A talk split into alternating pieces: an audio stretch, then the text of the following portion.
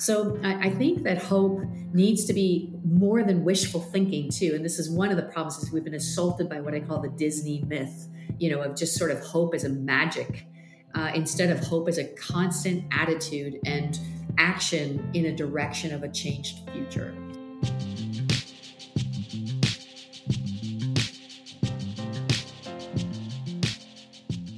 Welcome back to the podcast. I'm here with my co host, David Bloom. Hey, hey. I'm excited for today. I've long admired Danielle Strickland, and she's on the podcast today. We just had an amazing conversation, and I've just always admired how she is winsome and she is hopeful about how she's bringing justice and helping to mend divides. And she just has some really cool opportunities to do that literally all over the world and um, is you know shares about some of her time in the Middle East, shares about some of the things that she's learning. And uh, many people who are fighting in the name of justice uh, tend to do so with just anger. Anger has a place, but I just appreciate it when people come in with a balanced perspective. They're going somewhere. She is a leader, she is hard charging, and she doesn't mince words about that. And yet she does it in a way that has this hopeful posture.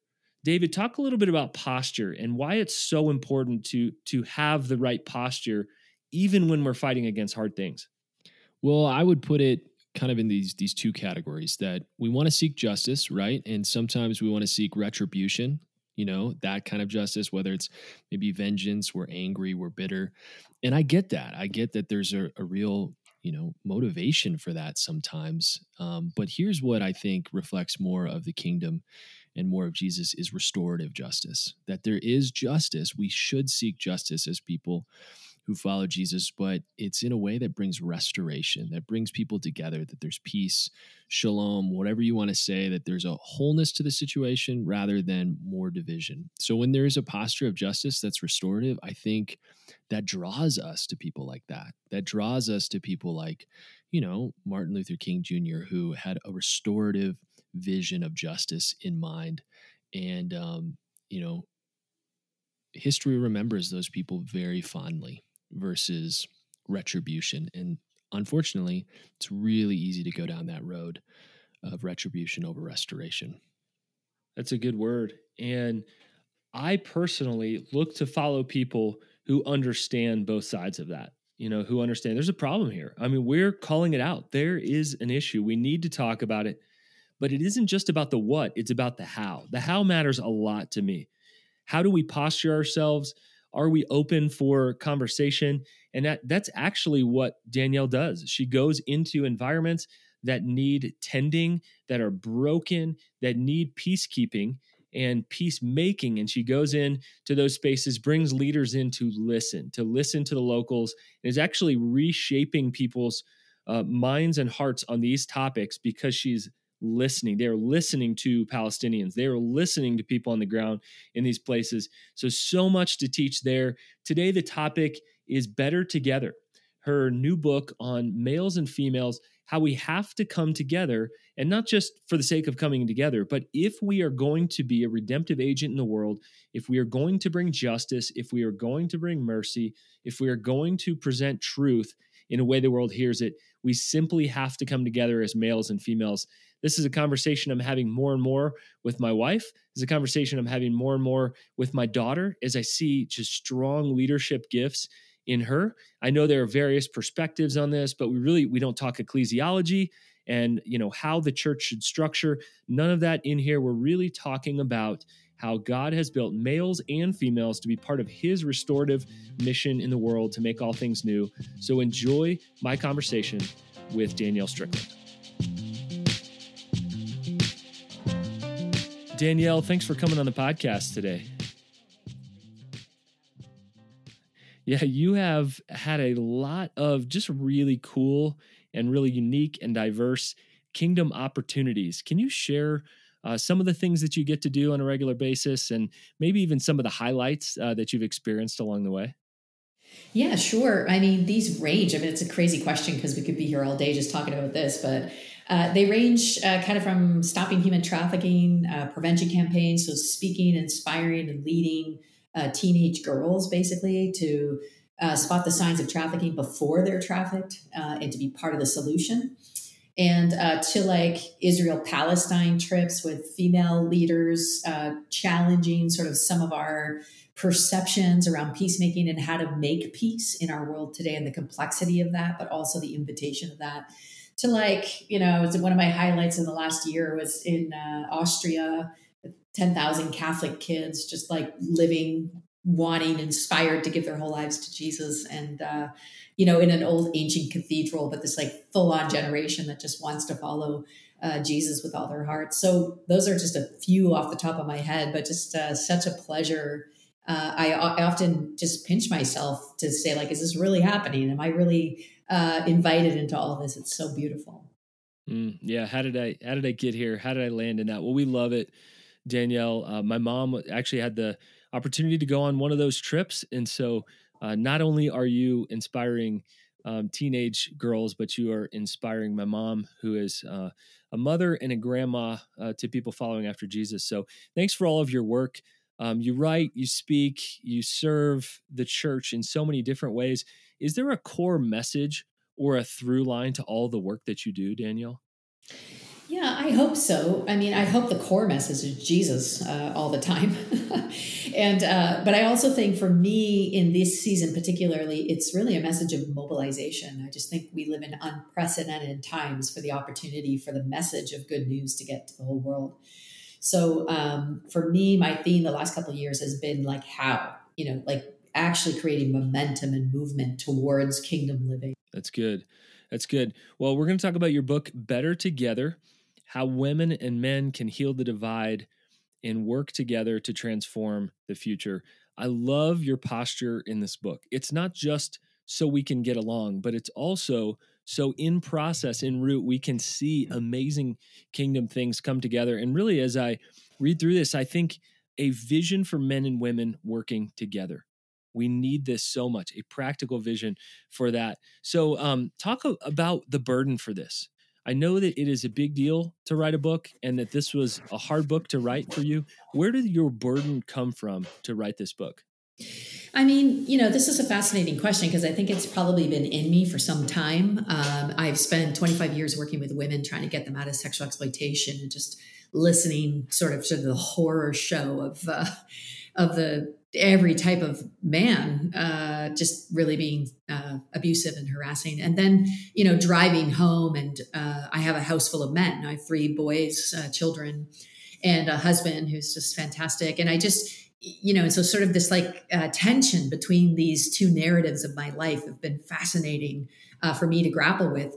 But really, the catalyst for the book happened when I was invited to speak at the Global Leadership Summit, just right after Bill Hybels had been uh, accused of a bunch of harassment and sexually and power abuses, and as a male leader, and just kind of in the season of the Me Too height where you know we were just watching man after man after man after leader after leader after leader just kind of like dominoed uh, not just outside the church but also inside the church. And so there was this like really tense moment and the global leadership summit asked if i would come speak and address kind of the issue the elephant in the room not the details of bill hybels because I, I wasn't privy to that and no one was at the time but the details of like the message about men and women and how we're going to deal with this season. And so that was really the catalyst. And as i said yes to that you know it just it was riddled with controversy and people had a lot of opinions. Friends would call me saying you know you can't do that and this is crazy and you can't speak on a stage. It's built by misogyny you know. And i remember saying you know can you point me to another stage? But also um, wow. but also just like I, I realized if this is such a tense thing just to do a 27 minute talk to leaders about men and women working together in sort of this context how much pressure is there on this subject all together. And then as I researched it and tried to figure out what to say, I realized there was so much more that needed to be said uh, that couldn't be said in 27 minutes from a platform. So that's really the catalyst of the book was like, what if we really could talk about this and get to this? And what if we really viewed this not through the lens of fear, but through the lens of opportunity and invitation? What might it change in the world? And it just felt like right time. Mm, so good. Thanks for letting us into that, kind of peeking into your story. You see so many painful realities across the globe. How does your heart stay tender, Danielle? Yeah, you know, this is interesting, but I have my whole life I've spent sort of in the trenches, you know, like sort of in urban communities, uh, great uh, pressure and poverty and uh, injustices. And I think the invitation, of course, is to harden and uh, harden yourself. And I'm sure, like over many different places, I've done that just uh, as a survival mechanism. But in reality, the way that I keep my heart soft is to let it break. Uh, you know, the, the founder of World Vision you know, that's his famous quote, isn't it? May my heart be broken by the things that break the heart of God. And you have sort of these options to kind of wall yourself off and like retain composure or to actually go into uh, brokenness. And we see, you know, even the, the, example of one of the greatest leaders who's ever lived, Jesus, who allows his heart to break. You know, he weeps regularly, he rejoices and he mourns, and he's like fully emotionally alive. So I feel like a broken heart, it can be a healthy heart. It doesn't have to be uh, without hope in the world. And where I think that gets safe to allow your heart to be broken is is with God. So to lean into God. So like prayer has always been a feature of my life, like spending time with God, like trying to create and carve out places where I'm with God and I can just have a good cry uh, with God, allow my heart to be broken, let it stimulate me to express myself somehow in the brokenness of humanity. Because mm, one of my concerns is how many leaders get skeptical and even cynical and I don't hear that in you. I don't hear that when you speak. I don't hear that when you write. And you have this phrase that you seek to be strategically hopeful in this conversation. Can you tell me more about that? Yeah, look, I think hope is a currency of change. Uh, it's an eternal currency of change. So that, you know, I used to, uh, we all went through that season in the church where, uh, you know, one thing remains the song by Jeremy Riddle, which I really love. And it's, it, it's love, you know, never gives up. Love never fails. But in the scripture passage he's quoting, of course, it says there's three things that remain and it's, uh, it's faith, hope, and love. And I think that those three things, faith, hope, and love are the currency of eternal change. And hope is kind of central in this. If you can't imagine things changing, if you've lost the ability to think about the possibilities of, of especially in the church of God's kingdom coming, but of a different future, then we've lost all possibilities of change. That's really cynicism is just despair turned inside. So, and, and again, it's also that question you asked earlier, which is beautiful, where you wall off your heart by cynicism or disengagement. So I, I, think that hope needs to be more than wishful thinking too. And this is one of the problems is we've been assaulted by what I call the Disney myth, you know, of just sort of hope as a magic uh, instead of hope as a constant attitude and action in a direction of a changed future.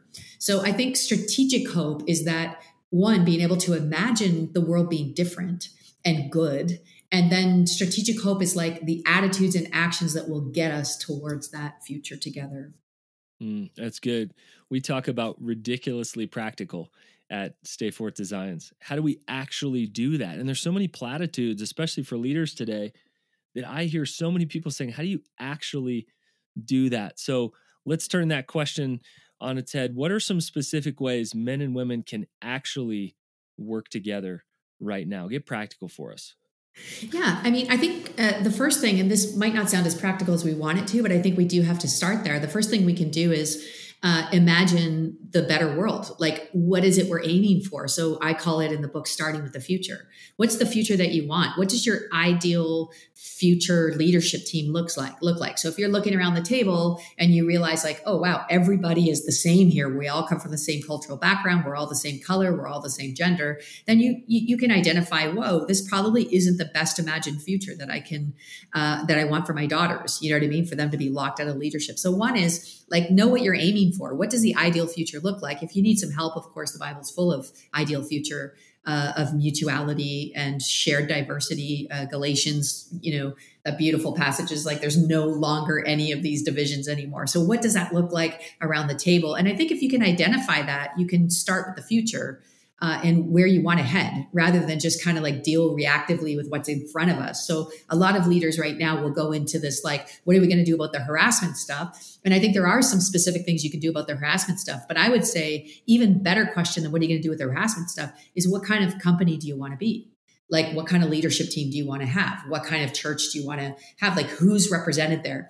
And then i would say so start from the future. That's a just a, a really good bible idea by the way. Jesus does this a lot. He even taught us to pray this right? Your kingdom come your will be done on earth as it is in heaven. So what are the values and the the ways the system that you want? Start imagining that. And i would say dream that like write that down somewhere. Like and uh, on a real practical level i would say start with some quotas. So all of the research in terms of gender equity talk about 30% quotas. This is true of all diversity by the way but uh, oftentimes what happens with the women and men thing on a leadership team is people just say oh we need a woman. So they'll drag a woman in and it creates uh, what, what's called an, an only syndrome. So if there's only one woman on a leadership team that's primarily male, then that person is always the uh, dissenting voice. That person is always the only one with another uh, point of view. That person is the only syndrome. And those women don't last very long and they don't contribute very well. But the main thing is they don't change the culture because to change the culture of a leadership team, which is what we're after, right? Because that culture eats everything else for breakfast, is the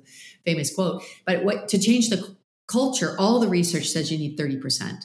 So you need a you need 30% representation. So I would say to every leadership team across the country and every church, look for 30% representation at the leadership table because once you get to 30%, you get out of the only basket and into an actual cultural shift. And that's where the culture has to shift in terms of doing things differently, doing mentorship differently. That's when you run into kind of what we would perceive as problems, but actually end up being opportunities to change things for the future. Mm, that's good. Yeah, otherwise you have that token mentality that isolates and like you say it's just not effective it's just not helpful.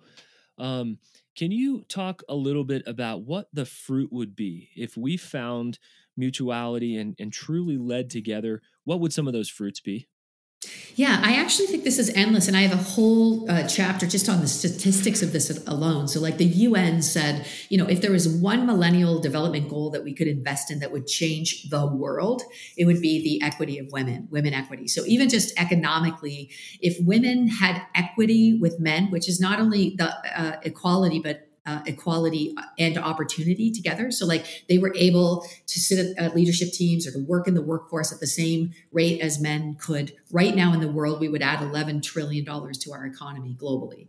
So, like, it's just mind blowing. And all the experts, so peacemaking, if women are involved in the political sphere, for example, and they and peace is made, the the rates of peace being held in that country go way up, exponentially up.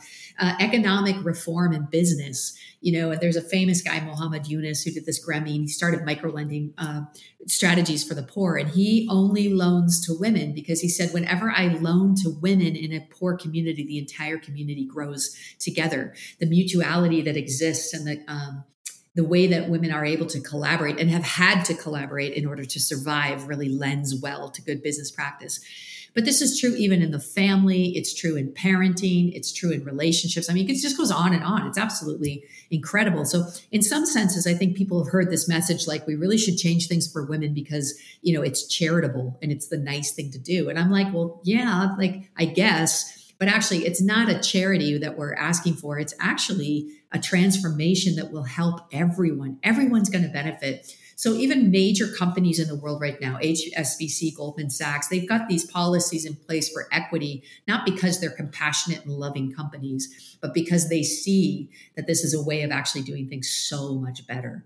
So the opportunity, I think, for the church is even more important because we are able to reflect to a world that desperately needs it what it looks like for the future to come and the future to be good. Can you drill down a little deeper on that word equity? Yeah, so um, I talk about equity as the ability to use equality. So I, in the book, I talk about how this the difference between these two is really good, especially in Western context when women already have kind of in law um, equality. But I talk about how my son wants this toy, a remote control car for Christmas, and I get him it because I love him and I want him to have it. And it's this beautiful gift, and he opens it, but he I don't let him take it out of the box. I just put it on the shelf and I say, okay, now you have it. You should be happy. But it's actually, instead of causing him happiness, I've actually tortured him because it's almost worse to have it and not be able to use it than it is not to have it in the beginning. And often in a Western context specifically, this is what equality looks like for women. You have it by law, you have it by, you know, name, you have it by reputation, you have it in your own mind, but actually equity is the ability to take that gift and to use it. Uh, so it's a seat around the table. It's leadership opportunities. It's hierarchies that are open now for female participation. It's it's that uh, use of equality. You have this this quote It's beautiful. True mutuality is the original sacred design of humanity. And I think many of this, many of us believe that or want to believe that, but are stuck right now in different paradigms and, and different thinking. So maybe a, a, thought for male listeners right now. Um, what are some purposeful things male listeners can do to change our posture toward women? Yeah, I think um, one is perspective. So I, I talk a lot about seeing difference through the lens of faith instead of fear. Because when you see difference, which is, by the way, uh, difference is a human thing. It's it's what makes us human. It's not just you know gender is one difference, but it's not the only difference. So I talk about how sometimes when I'm in a room with uh, men and women, sometimes I have more in common with women, and sometimes I actually have more in common with men, depending on the people in the room. So it's less being less gender specified is actually helpful. So like even tools like grouping teams in um, in in difference rather than in sameness. So and and this one is going to feel a little bit like um, how doctors correct a foot that is pointing in the wrong direction uh, oftentimes, to correct a foot, there needs to be a brace, but the brace doesn't just correct the foot in the right direction, it overcorrects the foot. And it overcorrects the foot for a while until when they release the brace, then the foot is pointing in the right direction.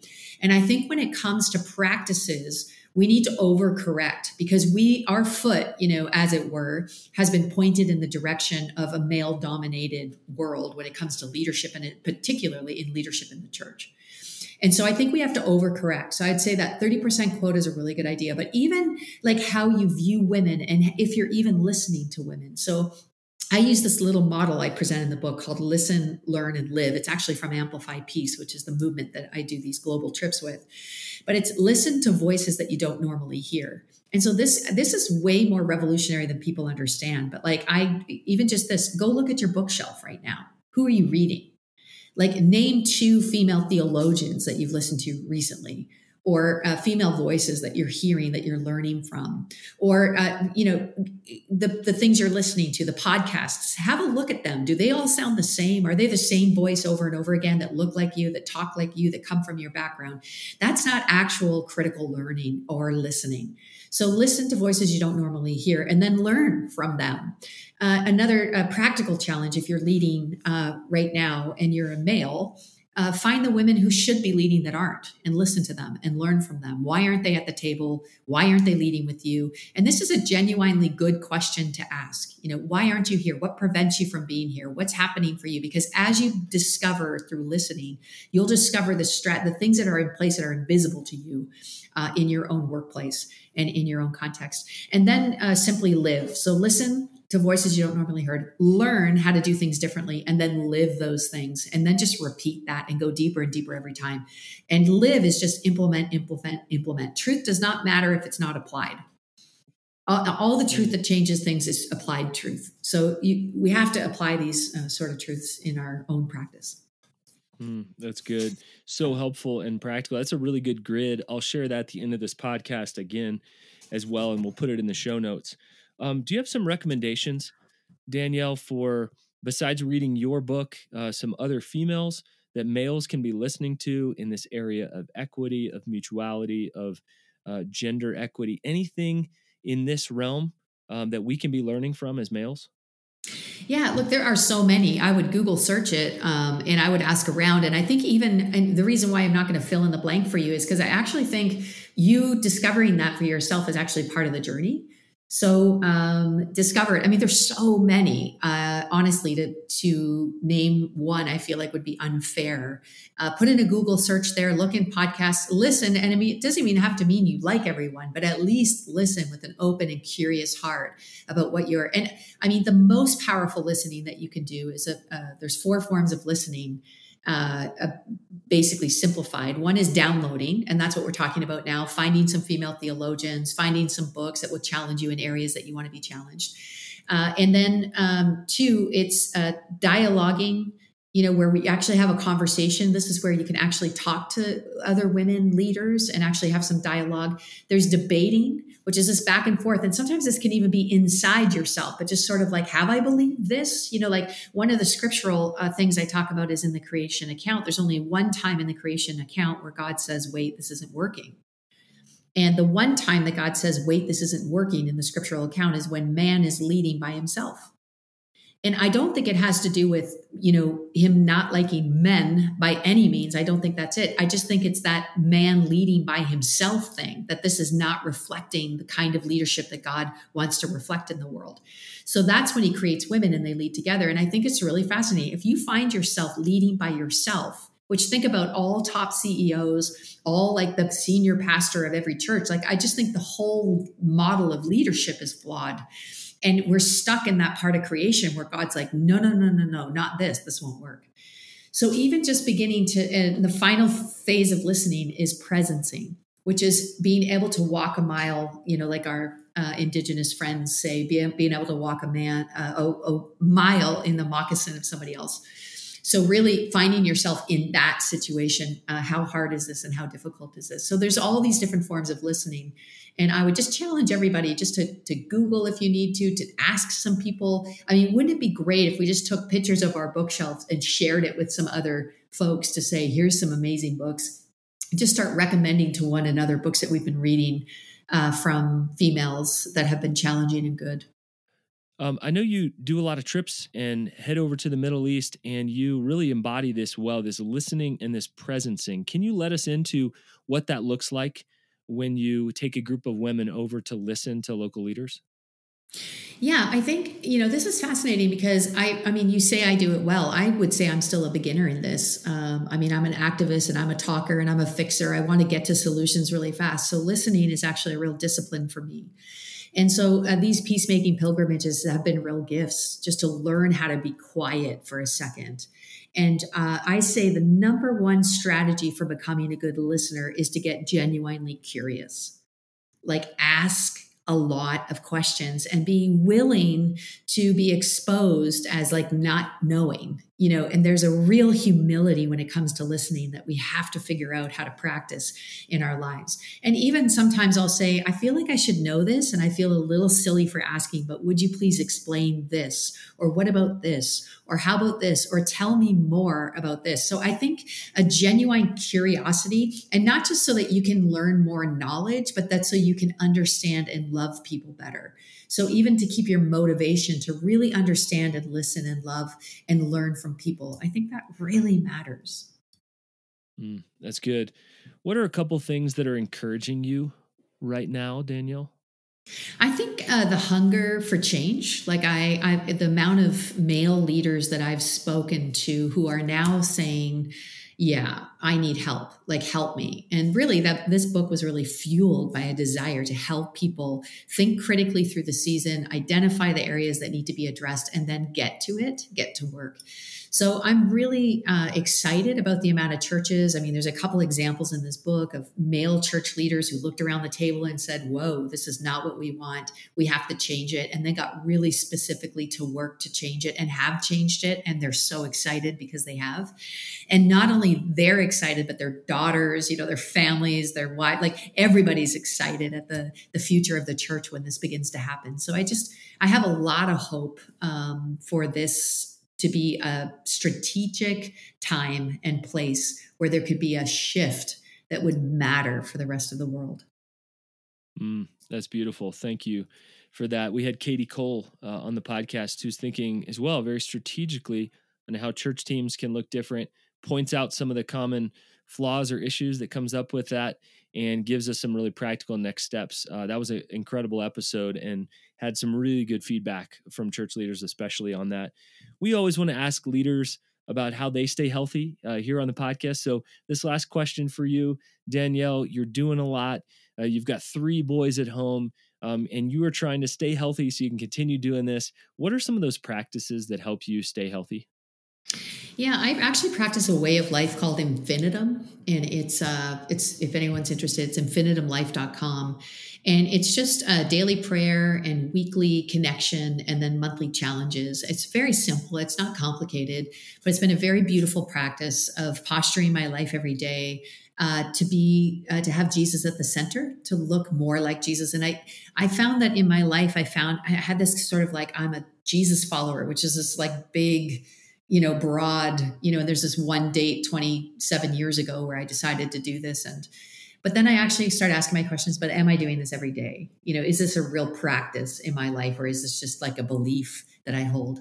And so I just started to practice uh, love and loving God every day. And it looks like prayer. It looks like a posture prayer I use. I use surrender, generosity, and mission as a posture in a way, rhythm, sustainable, practicing prayer, and uh, really trying to uh, drill down into what love looks like in my life, not just for others, but also for me and also for my the people closest to me uh, and for God. What does it look like to actually love God and myself and my neighbor in real life every day? And so, Infinitum Life has just been these rhythms and postures that have really helped bring a spirituality, but also a wholeness to my practice of following Jesus. Uh, it's been a game changer for me. Well, Danielle, thanks for all you do, getting in the way essentially for us to have to pay attention to this message Thanks for the labor of love. That is better together. If you guys are listening, go ahead and pick up a copy. Danielle, thanks for all you do and keep up the good work. Uh, you got it. Thanks for having me. Bless you. Another great episode. We pray that this time is kind of a respite for you to be encouraged, to be challenged, uh, and to, to lead with some maybe renewed hope in your life. And so, thanks for following along with us. We could not do this without your support and you continuing to listen. So, thank you for that, and we'll see you in the next episode.